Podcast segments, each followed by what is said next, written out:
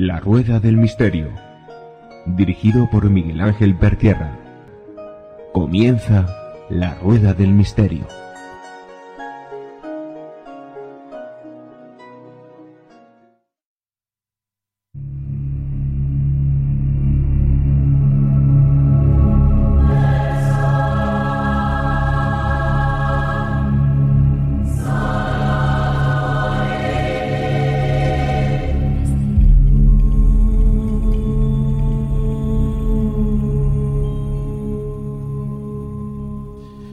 Amigos de la Rueda del Misterio.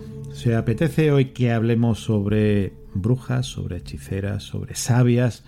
Pues de todo eso y de mucho más vamos a hablar con la protagonista de hoy. Ella se llama Israel Espino, es periodista, licenciada en Ciencias de la Información, máster en Comunicación, máster también en Antropología Social y Cultural y con especialización de Antropología del Hecho Religioso.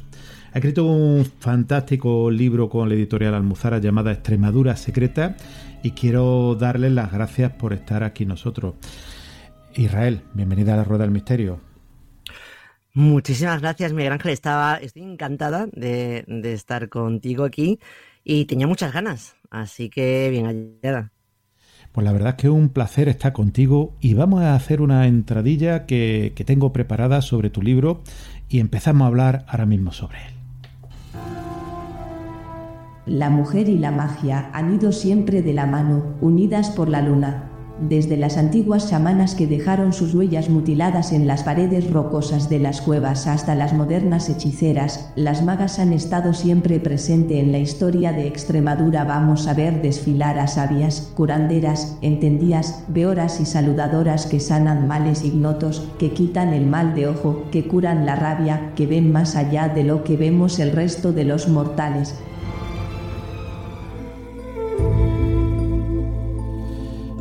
bruja, máraga, hechicera, saduladora, todos esos personajes han existido y, y bueno, han estado por ahí eh, con diversos fines, ¿no, eh, Israel? Mm, yo creo que llevan de verdad desde, desde, el, desde el minuto uno. Yo creo que cuando, cuando el hombre empezó a, ocupar la tierra, ya estaban allí, ya se iban perfilando estas mujeres, porque la magia y la mujer, eh, si algo tengo claro es que han ido indisolublemente unidas desde los albores de la humanidad. Eh, yo creo que el primer chamán seguramente sería mujer. Entonces, eh, desde entonces hasta hoy nos acompañan y estoy segura de que nos acompañarán durante muchísimo tiempo más. La Europa medieval ha, bueno, ha nombrado una serie de, de culto, de rito, de cortejo, y entre uno de ellos ha sido el de Diana, ¿no?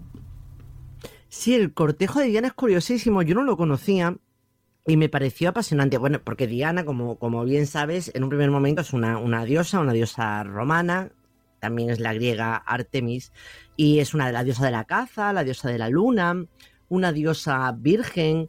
Eh, y a mí lo que me sorprende es que de pronto en la Edad Media veo que sigue viviendo el culto a Diana, pero de una manera diferente. Se habla que Diana, junto con otras mujeres, o mejor dicho, el espíritu de algunas mujeres, pero que están vivas, que, que ellos afirman que se mantienen en, en, la cama con sus maridos, pero que el espíritu de estas mujeres acompañan a Diana por los cielos, por encima de los bosques, eh, en alas de la tormenta y que van eh, vis visitando las casas, las casas de, de, la gente de los pueblos. Eh, tú tenías que tener esas noches una ofrenda para Diana y sus mujeres, una ofrenda de, de, bebida y de comida. Y si ellas llegaban a tu casa y veían que este, este almuerzo, este, este detalle que habías tenido con ellas, les gustaba, bendecían tu casa para que tuvieses eh, fertilidad, eh, riqueza el resto del año. Pero si tu casa estaba hecha polvo, pues aún no le habéis dejado nada, maldecían tu casa. Y esta historia ha seguido viva, curiosamente, hasta hace eh, relativamente poco en Europa. O sea que en Diana todavía en los pueblos muy pequeños se puede seguir creyendo que este cortejo de Diana puede venir de noche a tu casa para ver si le has dejado algo o no. Precisamente todo esto que, va a hablar hoy Israel, Israel Espino, está en su magnífico libro Extremadura Secreta de editorial Almuzara.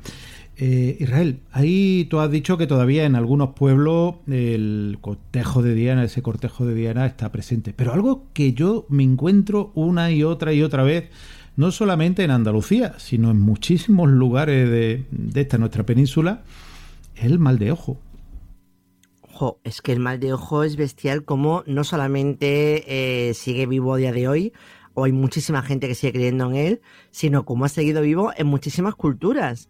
Eh, claro, no solamente en la, en la cristiana o en la romana, que podía ser la nuestra, pero también en, la céltica, también en, la, en culturas árabes, en culturas orientales. Esa creencia de que alguien te puede transmitir el mal a través de la mirada es una creencia que también acompaña al hombre de... ¿Te está gustando este episodio? Hazte fan desde el botón apoyar del podcast de Nivos. Elige tu aportación y podrás escuchar este y el resto de sus episodios extra. Además, ayudarás a su productor a seguir creando contenido con la misma pasión y dedicación.